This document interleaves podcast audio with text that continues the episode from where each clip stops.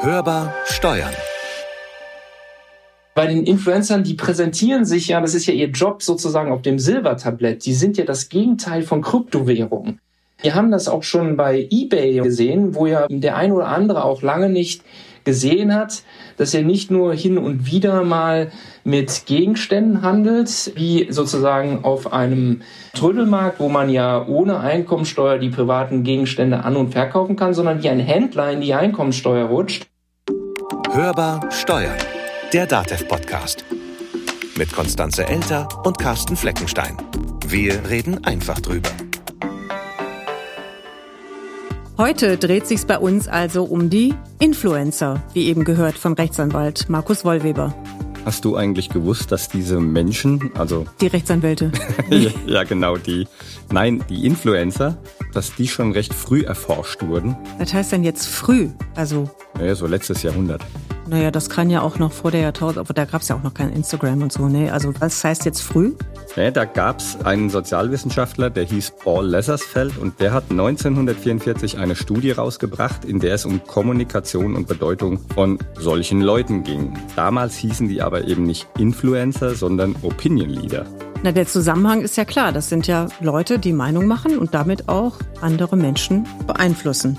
Ihr Umfeld sozusagen. Genau, und damit sind wir eben beim Englischen to Influence beeinflussen und wieder bei den Influencern. Und diese wiederum relativ neue Berufsgruppe verdient Geld und sollte und muss deswegen Steuern zahlen. Und das haben viele Influencer eben nicht auf dem Schirm. Das ist richtig und deswegen reden wir da heute drüber. So, jetzt mal raus mit der Sprache. Welche Influencer kennst du denn so? Hm, naja, so konkret, wenn ich ehrlich bin, keine. Wundert mich jetzt nicht so wenig, obwohl, nee, Internet bist du ja schon viel unterwegs, aber Handy nicht so, ne? Ja, kommt drauf an. Also man kommt ja trotzdem nicht drum rum. Irgendwo laufen sie einem über den Weg und was mir dann zuerst immer in den Sinn kommt, das sind so Fußballspieler, prominente Fußballspieler, die, was weiß ich, mit YouTube oder Instagram und Co. Geld verdienen. Wobei ich jetzt ja mal davon ausgehe, dass diese Millionarius jetzt nicht unbedingt noch eine zusätzliche Einnahme benötigen, da vielleicht eher schon die Frau eines Fußballnationalspielers, ohne da jetzt Namen nennen zu wollen. Weil die von dem Geld ihres Mannes nichts abbekommen, oder was? Ich weiß nicht. Naja, vielleicht, weil sie es einfach auch gerne tun. Es gibt ja auch Leute, die sich sehr, sehr gerne präsentieren und dann vielleicht auch, weil sie es gut machen, damit berühmt werden und ähm, ja, und eben damit Geld verdienen mit den Followern. Mit wie vielen Followern verdient man denn Geld? Naja, also ich würde mal sagen, es kommt wie immer drauf an, wie viel Follower man so hat. Es gibt tatsächlich Schätzungen dazu, dass du so zwischen 150 und 3000 Euro und jetzt Achtung pro Post, also nicht einmal im Monat, sondern tatsächlich pro Post verdienst. Wenn du so mehrere hunderttausend Follower hast, dann gibt's da schon ein bisschen Geld. Das ist ganz schön ordentlich viel Geld, ja. Also wäre vielleicht sogar eine Alternative zu unserem Job. Naja, aber dann bräuchte man erstmal entsprechend Follower. Also wir bräuchten die dann. Und außerdem würde ich auch aus anderen Gründen zweimal drüber nachdenken, denn man muss natürlich auch als Influencer Steuern zahlen. Darüber wollen wir ja heute reden. Ja, ist ja auch irgendwie klar. Also wer Geld bekommt, der muss Steuern zahlen. Die Frage ist aber, ab wann muss man welche Steuern zahlen? Ja, und man muss halt aufpassen, weil das eben auch eine Abgrenzungsfrage ist, also zum Beispiel zwischen Hobby und Beruf. Und man muss eben auch aufpassen, welche Steuerarten da so fällig werden. Und dieses Grenzenziehen ist schwierig und auch überhaupt das Bewusstsein dafür schaffen, ist auch manchmal ein bisschen schwierig. Und daher sprechen wir heute in der Folge eben nicht nur mit einem Rechtsexperten, sondern eben auch mit einer Bloggerin. Der Rechtsexperte ist Dr. Markus Wollweber. Er ist Rechtsanwalt und Fachanwalt für Steuerrecht. Außerdem haben wir uns mit Susanne Ackstaller unterhalten. Sie ist Texterin auf der einen Seite, auf der anderen Seite ist sie aber auch Kolumnistin und Bloggerin mit ihrem Mode- und Lifestyle-Blog Textarella. Der eine oder andere wird sich ja vielleicht jetzt fragen, Influencer, was ist das überhaupt und wie wird man's? Naja, ich glaube, du fängst einfach mal an. Jeder von uns hat ja irgendwie mit dem Internet Kontakt und naja, also fast jeder. Und es entwickelt sich ja häufig zunächst mal irgendwie aus einer Leidenschaft heraus oder irgendwie aus einem Hobby, also so ganz schleichend wahrscheinlich. Und das ist eben auch der Punkt, dass es meistens erst so nebenberuflich anfängt. Also nimm zum Beispiel eine Studentin, die dann vielleicht nebenbei so ein bisschen was macht, fotografiert oder ähm, sich mit bestimmten Themen auseinandersetzt. Und dann wird das vielleicht möglicherweise oder auch gezielt irgendwann hauptberuflich und damit zu einer Einkunftsquelle. Was ja bei Susanne Ackstaller am Anfang gar nicht der Fall war. Also ihr kam es ja gar nicht in den Sinn, irgendwie als Influencer Geld zu verdienen. Und ich kann mich auch an die aller, allerersten Kooperationsanfragen erinnern, die kamen vielleicht so 2012, dass ich damit überhaupt nichts anfangen konnte. Also ich habe diese Anfragen einfach gelöscht, weil das ich wusste gar nicht, was wollen die eigentlich. und ähm, ja, also von daher war Geldverdienen ähm, für mich überhaupt kein Thema am Anfang. Gar keins. Das war völlig wie aus einer anderen Welt. ja.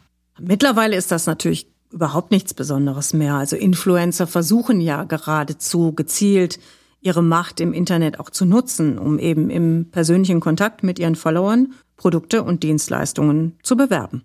Und das findet dann in ganz unterschiedlicher Art, in unterschiedlichsten Formaten statt. So, das ist alles sehr bunt, so bunt wie das Internet eben ist. Und manche spezialisieren sich dann eben auf ein bestimmtes Thema. Das kann dann Sport sein, das kann Mode sein, Kosmetik oder Lifestyle und Kochen. Und ob auf TikTok oder Instagram oder zum Beispiel auch so einen klassischen, inzwischen klassischen Kanal wie YouTube. Es gibt da eben ganz unterschiedliche Arten, wie Influencer in regelmäßig hoher Frequenz. Das ist natürlich wichtig, auch für die Leute, die mit ihnen kooperieren, mit Inhalten für Interaktion sorgen, um damit entweder sofort bares Geld zu verdienen oder von eben sogenannten Sachbezügen zu profitieren. Ja, und gerade die Sachbezüge, das ist ja so ein bisschen so ein verstecktes Thema, bei denen vielen Influencern so gar nicht klar wird, dass hier eigentlich Steuern ausgelöst werden können. Naja, es ist ja auch irgendwie klar, dann schenkt dir jemand was, erwartet aber auch etwas dafür. Und dass das dann steuerpflichtig ist, da denkt man ja, zumindest wenn man sich nicht hauptberuflich mit diesem Thema auseinandersetzt, da denkt man ja erstmal gar nicht dran. Die Influencer und Blogger, die bekommen dann die kostenlosen Produkte von Unternehmen eben zugeschickt, die sie dann testen und taktisch klug in den Postings platzieren sollen. Machen wir mal ein Beispiel. Also nehmen wir jetzt mal eine Influencerin oder einen Influencer, der im Modebereich bloggt mit vielleicht schon einem relativ großen Verbreitungsgrad und der oder die bekommt dann Werbeprodukte zugeschickt. Das kann zum Beispiel die teure Ledertasche sein, die ja im Geschäft vielleicht 6000 Euro kosten würde. Und der Hersteller hat dann natürlich die Erwartung, dass sie darüber bloggt oder postet oder wie auch immer sie das tut und ohne dass das jetzt explizit vom Hersteller geäußert worden wäre. Ja, und da sind wir wieder beim Thema Geschenke. Ne? Man kann sich auch freuen und sagen, ja super, also für 6000 Euro würde ich mir jetzt, glaube ich, so oder so keine Tasche kaufen. Und ähm, kann dann sagen, auch das ist eine tolle Tasche, platziere ich tatsächlich. Oder aber, ja, nee, lass ich mal, warum auch immer. Aber der Steuerrechtler weiß natürlich, hier ist ein betrieblich veranlasster Gegenstand zugegangen, weil eben der Hersteller da etwas erwartet hat. Und damit sind Einnahmen in Höhe des Werts der Tasche zugeflossen. Also eben diese 6000 Euro. Aber weiß das auch der Influencer? Hm, das ist eine gute Frage und es bleibt ja vielleicht auch nicht bei der Tasche. Ne? Es kann ja auch was weiß ich, ein iPad sein oder gar eine Reise, vielleicht sogar noch ins Ausland, dann wird's echt mega kompliziert. Also wir sehen schon, das ist wirklich mit vielen Flüchen ähm, belegt, das Thema. Aber es ist, ja, ich will jetzt nicht sagen Segen, es ist zumindest aber ein sehr spannendes Thema, das Thema Influencer und Besteuerung. Denn selbst beim Influencer mit vielleicht noch nicht so ganz hohem Verbreitungsgrad und nicht so vielen Followern, ist es meistens direkt mit einer gewissen Komplexität verbunden. Und darüber haben wir eben auch mit dem Kölner Steuerrechtler Markus Wollweber gesprochen. Und der findet es eben ganz wichtig, bei Influencern Sensibilität dafür zu schaffen, dass dieser ganze nicht bare Leistungsaustausch sofort zu Steuern in unterschiedlichen Steuerarten führen kann der Influencer, der 9 to 5 seiner angestellten Tätigkeit nachgeht und daneben eben noch munter influenzt und daraus einen Gewinn erzielt. Wenn er das äh, beispielsweise über Instagram macht, mit normalen Posts, wie man das kennt, wird er daraus nebenerwerblich eben eine zweite Einkunftsquelle erzielen. Und wenn er dann seine Steuererklärung ausfüllt, äh, hat er eben einerseits die Einkünfte aus nicht selbstständiger Tätigkeit und daneben die aus dem Gewerbebetrieb. Und dann haben wir es im Prinzip mit einer Trias an Steuerarten zu tun, die da wichtig werden könnten. Da ist zum einen die Einkommensteuer für Influencer dann relevant, wenn sie eben mit Einkunftserzielungsabsicht handeln. Was im Zweifelsfall immer der Steuerpflichtige nachweisen muss. Und wenn dem so ist, dann wird er oder sie auch irgendwann monetär steuerpflichtig Und zwar immer dann, wie bei allen anderen Steuerpflichtigen auch, wenn das steuerliche Existenzminimum überschritten wird. Für Einzelpersonen liegt das derzeit, also für 2020 bei 9.408 Euro und der Grundfreibetrag steigt auf 9.744 Euro in diesem Jahr. Also wenn ich mit der Summe meiner Einkünfte darüber liege, dann fängt die Steueruhr wirklich an zu laufen. Die zweite Frage ist dann eben auch, ob noch die Gewerbesteuer hinzukommt. Und das dritte, was hier eine Rolle spielen kann, ist die Umsatzsteuer. Und das ist dann wirklich tricky, weil das geht natürlich rein rechtlich betrachtet schon viel früher los, nämlich dann, wenn meine Tätigkeit darauf ausgerichtet ist, Einnahmen zu erzielen. Also sprich, wenn bei mir die Unternehmereigenschaft greift und dann bin ich ja somit prinzipiell sofort umsatzsteuerpflichtig. Ja, und selbst auch dann, wenn am Anfang noch ein Verlust rauskommen sollte. Aber vielleicht erstmal der Reihe nach, sprich den Steuerarten nach. Das erste ist eben die Umsatzsteuer. Und Sachzuwendungen sind auch Zuwendungen, die umsatzsteuerlich Einnahmen darstellen. Und das Honorar für die Kooperation ja sowieso. Oder anderes Beispiel, wir hatten ja vorhin schon als klassischen Kanal YouTube. Wenn ich da an so einem YouTube-Programm teilnehme, dann bekomme ich ja auch für die vorgeschalteten Werbungen Zahlungen. Und natürlich sind auch das umsatzsteuerpflichtige Einnahmen. Der Vorteil für diejenigen, die gerade erst anfangen, als Influencer Geld zu verdienen oder Einnahmen zu erzielen, ist, dass natürlich auch bei Ihnen die Kleinunternehmerregelung greift. Also sprich, der Paragraph 19 im Umsatzsteuergesetz entschärft da die Situation doch erheblich. Ja, können wir auch kurz erklären. Lag der Umsatz im vorangegangenen Kalenderjahr unter 22.000 Euro, und wird er im laufenden Kalenderjahr auch voraussichtlich die 50.000 Euro nicht übersteigen, dann greift eben diese Kleinunternehmerregelung. Und dann profitiert der Influencer wie andere Kleinunternehmer eben auch von einigen Vereinfachungen im Steuerrecht. Also er muss zum Beispiel keine monatlichen oder vierteljährlichen Umsatzsteuervoranmeldungen abgeben. Die Jahreserklärung natürlich trotzdem, weil das Finanzamt will ja wissen, ob das mit der Kleinunternehmerregelung auch tatsächlich gepasst hat. Wer auf diese Kleinunternehmerregelung verzichten möchte oder eben über den Grenzen liegt, der muss auf seinen Rechnungen die Umsatzsteuer dann eben ausweisen. Das hat dann den Vorteil, dass der Influencer bei selbst bezahlten Rechnungen die dort ausgewiesene Umsatzsteuer als Vorsteuer abziehen kann. Aber es gibt einige Stolperfallen bei der Umsatzsteuer. Deswegen sollte man sich das gut überlegen, ob man tatsächlich, so man das noch kann, auf die Kleinunternehmerregelung verzichtet oder eben auch nicht. Also ein Stichwort ist da zum Beispiel der innergemeinschaftliche Erwerb. Und das kommt ja ganz schnell zum Tragen bei Influencern, dass man irgendwie mit dem Ausland zu tun hat. Da muss man dann klären, wo ist der Ort der Leistung, um dann auch zu entscheiden, wo muss ich eigentlich meine Umsätze erklären. Da ist auf jeden Fall die Hilfe eines Steuerberaters oder einer Steuerberaterin sehr hilfreich. Und es gibt da einfach auch einiges, worüber Influencer übelst stolpern können, berichtet Rechtsanwalt Wollweber. Das ist also etwas, wo ich dann sage, Giftschrank für den Influencer, wenn er die Kleinunternehmerregeln und die Grenzen überschritten hat und gerade auch im internationalen Bezug, und das ist ja ganz schnell passiert, dann heißt es eigentlich auf jeden Fall den Steuerberater mit hineinnehmen.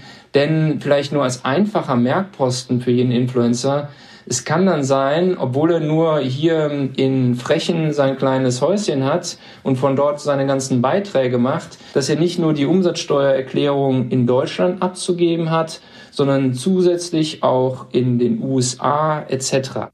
Der geneigte Influencer wird sich jetzt fragen, was muss ich tun? Aber auch da hat Markus Wollweber eine Antwort. Meines Erachtens sollte man sich in einer stillen Minute hinsetzen und einmal ganz ehrlich versuchen zu rekonstruieren, was habe ich in den letzten beiden Jahren an Geld bekommen, das schreibe ich mir schön in die Liste, was habe ich an Sachbezügen bekommen. Und wenn ich da äh, in den letzten Jahren irgendwann mal, also ab 2020, den Betrag von 22.000 Euro reiße, wenn ich in diese Größenordnung komme, dann muss ich mir entweder ein gutes Steuerrechtslehrbuch kaufen oder noch besser den steuerlichen Berater aufsuchen, um das genau prüfen zu lassen. Und da gibt's ja dann nicht nur die Umsatzsteuer. Wir schwenken mal direkt in die nächste Steuerart zur Einkommensteuer. Da empfiehlt Markus Wollweber im Prinzip das gleiche Prozedere. Wenn ich da wieder meine Liste mache und einerseits alle meine Bareinnahmen und meine Sachbezüge aufliste, und dem meine Betriebsausgaben, also alles, was ich betrieblich aufgewandt habe, eben Entgegensätze und da kommt ein dickes Plus raus und dieses Plus liegt möglicherweise sogar über dem Existenzminimum, was ja in Deutschland immer Jahr für Jahr freigestellt ist für die Einzelperson ca. 9.500 Euro, dann allerspätestens muss ich auch aus dem Grund eben wahrnehmen, dass ich hier wahrscheinlich Steuererklärung abgeben muss. Bei der Einkommensteuer ist ja die Gewinnerzielungsabsicht entscheidend. Das hatten wir ja vorhin schon. Ja, das stimmt, aber es kann man nie oft genug sagen. Also sprich, da muss man schauen, was ist jetzt noch Hobby. Ja, oder damit eben der steuerliche Bereich der privaten Lebensführung. Genau, und was ist dann Beruf. Also vielleicht kann man sich so ein bisschen dran orientieren, wenn die Followerzahlen steigen. Erste Kooperationsanfragen eingehen vielleicht auch. Auf jeden Fall. Also wenn dich jemand fragt, kannst du hier mal was für mich machen und ich gebe dir Geld dafür, ich glaube, dann ist es doch relativ klar, dass man dann Geld verdienen möchte. Aber es kann natürlich auch sein, dass einem kostenlose Produkte ins Haus flattern. So eine richtig klare Definition, wann aus einem Hobby ein Beruf wird, gibt's eigentlich nicht. Letztlich entscheidet das immer die Finanzverwaltung oder oft. Ja, oder eben auch die Gerichte. Ja, aber bei beruflicher Tätigkeit dann auch Geld zu verlangen, das war ja eigentlich zu Beginn der Influencer-Szene gar nicht sofort im Bewusstsein. Also weder bei den Influencern noch bei den Unternehmen. Aber natürlich ist es irgendwo völlig logisch. Ja, wenn einer was von dir will, dass du dafür auch Geld verlangst, ist eigentlich schon zwangsläufig. Ja, sagt auch Susanne Axtaller. Die Erkenntnis ist mir eigentlich relativ bald gekommen, also nachdem die erste Freude über irgendwelche Cremetübchen äh, sehr schnell abgeebbt ist, vermutlich weil ich halt eben auch selbstständig bin, ja. Und für mich war es halt tatsächlich Zeit, die ich dann halt nicht in meinem Hauptjob als Selbstständige ähm, investieren konnte. Also es war tatsächlich dann auch irgendwo entgangenes Honorar. Wenn ich schon für Unternehmen arbeite, dann möchte ich das auch bezahlt bekommen.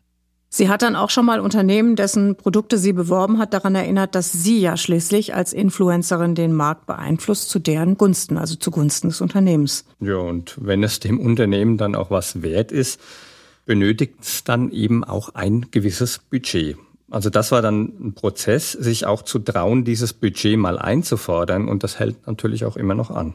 Da mussten die sich auch erst mal dran gewöhnen, dass äh, Blogs zwar Spaß machen, aber trotzdem man vielleicht nicht alles kostenlos machen möchte oder gegen ein äh, Cremetübchen, sondern dass das auch Arbeit ist, dass, es, äh, dass man Ideen haben muss, dass man es schreiben muss, dass man fotografieren muss. Und das war tatsächlich auch so ein bisschen die Krux am Anfang, als, als ich mich mit dem Gedanken an Kooperation angefreundet hatte. Wie sage ich es überhaupt, diese Hemmschwelle zu überschreiten und zu sagen, ja, ich mache was, aber ich möchte dafür auch äh, Geld haben. Bislang haben wir ja nur auf die Einnahmenseite geguckt, aber was ist denn jetzt eigentlich mit der anderen Seite? Die andere Seite, naja gut, Influencer haben natürlich nicht nur Einnahmen, die versteuert werden müssen.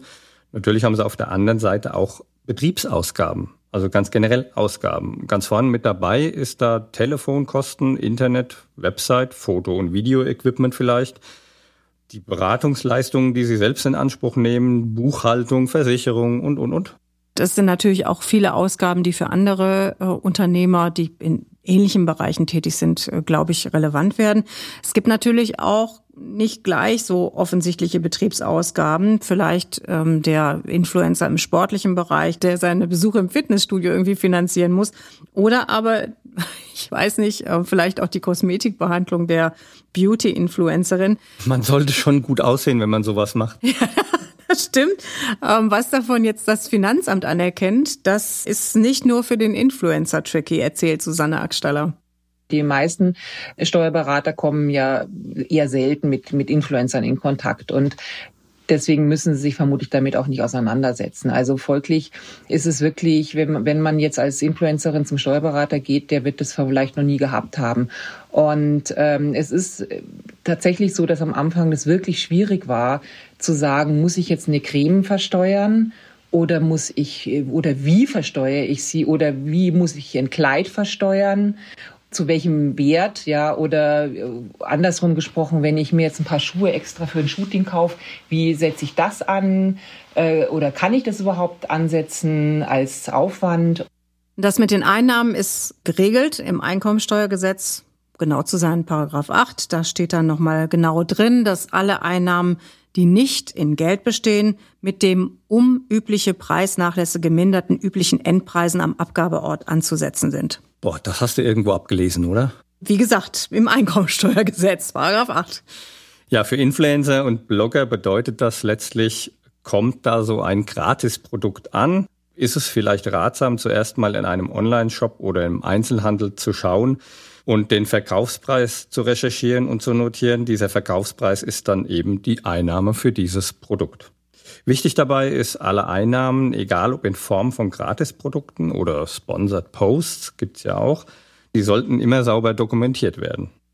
Und Achtung, jetzt kommt ein Ausrufezeichen. Nein, was äh, natürlich auch ein ganz wichtiger Punkt ist, ist das Thema Reisen. Das haben wir bislang nur so ein bisschen gestreift. Es passiert natürlich auch ganz oft bei Influencern, dass sie Hotelübernachtungen geschenkt bekommen oder Reisen als solche. Und die sind auch als Sachzuwendungen zu versteuern. Und zwar zu dem Preis, den man üblicherweise dafür zahlen müsste. Markus Wollweber rechnet das mal an einem Beispiel durch. Stellen wir uns vor, Influencer wird eingeladen, äh, vier Tage Wellnessurlaub in der Nähe von München. Dann ist diese Entgegennahme der Reise zunächst mal ein Sachbezug. Wenn die Reise jetzt nur betrieblich erfolgt, also von morgens bis abends, dann eben Stories gemacht werden etc., steht dem der Betriebsausgabenabzug gegenüber. Also es ist ausgeglichen, aber das Leben ist bunt. Stellen wir uns vor, der Influencer nimmt seinen Lebenspartner mit, der auch die, die vier Tage dieses Wellness-Hotel konsumiert. Dann stehen ihm plötzlich nur noch, so würde es jedenfalls die Finanzverwaltung sehen, 50 Prozent Betriebsausgaben gegenüber. Und es bleibt eben in Höhe von 50 Prozent aus dieser Reise bei einem einkommensteuerbaren Gewinn. Und das ist eigentlich ein Thema, das bei den Unternehmen vielleicht auch nicht immer präsent ist. Also wenn die etwas von Influencern wollen, dass die dann eben auch mit solchen steuerlichen Dingen zu tun haben. Und da sollte man sich das eigentlich auch mal fragen, was sind die Konsequenzen? Zumindest hat sich das Susanne Ackstaller gefragt. Die Unternehmen waren da oftmals wenig kooperativ oder wussten selber nicht Bescheid. Also ich habe eine ganze Weile mit einem sehr großen deutschen Unternehmen zusammengearbeitet und ich weiß, dass ich damals zum Anfang der Kooperation gegenüber der Agentur, die das Ganze vermittelt hat, das Thema Versteuerung ähm, der Produkte ähm, ins Gespräch brachte und da guckte die mich so an und meinte, also damit will sich das Unternehmen nicht beschäftigen. Irgendwann haben sie sich dann aber damit beschäftigt, ja, mussten sie, weil das ist wirklich ein, großes Unternehmen, die können da nicht einfach die Augen zumachen. Aber so war wirklich am Anfang die Haltung, ah nee, also da wollen wir uns nicht damit beschäftigen und irgendwie, das ist gar nicht unser Thema, müsst ihr gucken, wie ihr damit zurechtkommt. Aber es ist auf jeden Fall ein Thema des Finanzamts und das hat natürlich so seine Kontrollmöglichkeiten, wobei ich mich dann frage, folgen dir die dann auf TikTok oder Instagram? Keine Ahnung. Aber Markus Wollweber hat da eine interessante Theorie. Also die meisten Finanzbeamten, die Follower sind, erkennt man ja an den Kurzarmhänden und der Krawattennadel. Nein, Scherz beiseite. Die dürften wahrscheinlich auch sozusagen sich unter ihrem Privatprofil anmelden und vor allen Dingen, um zu schauen, ob ein Influencer eine gewisse Reichweite hat etc., ist ja bei den meisten Kanälen gar nicht erforderlich, dass ich jetzt jemandem folge, sondern die meisten Accounts können ja auch von jedem, der überhaupt nur bei diesem Social Media Kanal oder Plattform angemeldet ist, eben aufgesucht werden, selbst wenn ich kein Follower bin. Am Ende geht es natürlich auch darum, wie sensibilisiere ich mich selbst als Influencer, als Unternehmer und auch als Berater. Wenn ich das nicht tue, das hört sich jetzt unschön an, aber es ist so, kann ich relativ schnell in eine Steuerhinterziehung durch Unterlassen hereinwachsen. Und dann habe ich wirklich Beratungsbedarf. Dann werde ich wahrscheinlich relativ schnell darauf zurückgreifen müssen, gemeinsam mit einem Berater hier eine Berichtigungserklärung respektive eine Selbstanzeige rückwirkend abzugeben, solange das Finanzamt meine Hinterziehungstat noch nicht entdeckt hat. Es ist also gerade bei Influencern schwer, die Frage nach den fälligen Steuern pauschal zu beantworten. Der Einzelfall ist dann je nachdem individuell zu bewerten. Und wer sich unsicher ist, der sollte sich von einem Steuerberater unter die Arme greifen lassen, bevor man eben Geld oder gar Freiheitsstrafen wegen Steuerhinterziehung riskiert. Ich glaube, das ist auch das Wichtigste, oder? Dass die Influencer da überhaupt ein Problembewusstsein dafür bekommen. Ich glaube, bei Geld ist es ja relativ klar, dass man dann irgendwann auch drauf kommt. Klar, aber bei Sachzuwendungen ja. und Dienstleistungen, das sind eben auch werthaltige Gegenstände und äh, wenn du die für deine Tätigkeit bekommst, kann das einfach Steuern auslösen. Ja, und das muss man halt wissen, ne? Oder sich immer wieder ins Gedächtnis ja. rufen, dass das so ist. Ein Keim der Erkenntnis, der auf jeden Fall gesetzt werden das muss. Das hast du schön formuliert, sehr lyrisch. Aber das ist, glaube ich, schon auch die Aufgabe von Steuerberaterinnen und Steuerberatern, dass sie einfach mal gucken, wer ist da jetzt in der Mandantschaft vielleicht betroffen und ähm, vielleicht sich selber auch so ein bisschen auf das Thema mal draufsetzen. Ja, und wer keinen Berater hat, der sollte dann halt zumindest mal sich in sein stilles Kämmerlein setzen, zumindest einmal im Jahr, besser mehrmals im Jahr und dann diese Rechnungen eben aufmachen, die wir da jetzt beschrieben haben. Und wenn da auch nur also so ein Anhaltspunkt dafür da ist, da könnte vielleicht was dran sein, dann wirklich vertieft einsteigen und sich einen Steuerberater oder eine Steuerberaterin suchen. So, und jetzt zum Ende komme ich nochmal auf das zurück, was du am Anfang gesagt hast mit den Opinion-Liedern. Was ich nämlich total spannend finde, ist, dass zumindest Instagram anscheinend jetzt auch ein bisschen politischer wird. Und dazu habe ich nämlich eine Studie gefunden. Und über die wirst du uns jetzt eine Dreiviertelstunde lang berichten. Nein, das stimmt überhaupt nicht. Ich wollte nur kurz darauf hinweisen, den Link gibt's auch in den Show Notes. Es ist eine Metastudie der Konrad-Adenauer-Stiftung zum Thema Kann Instagram auch Politik?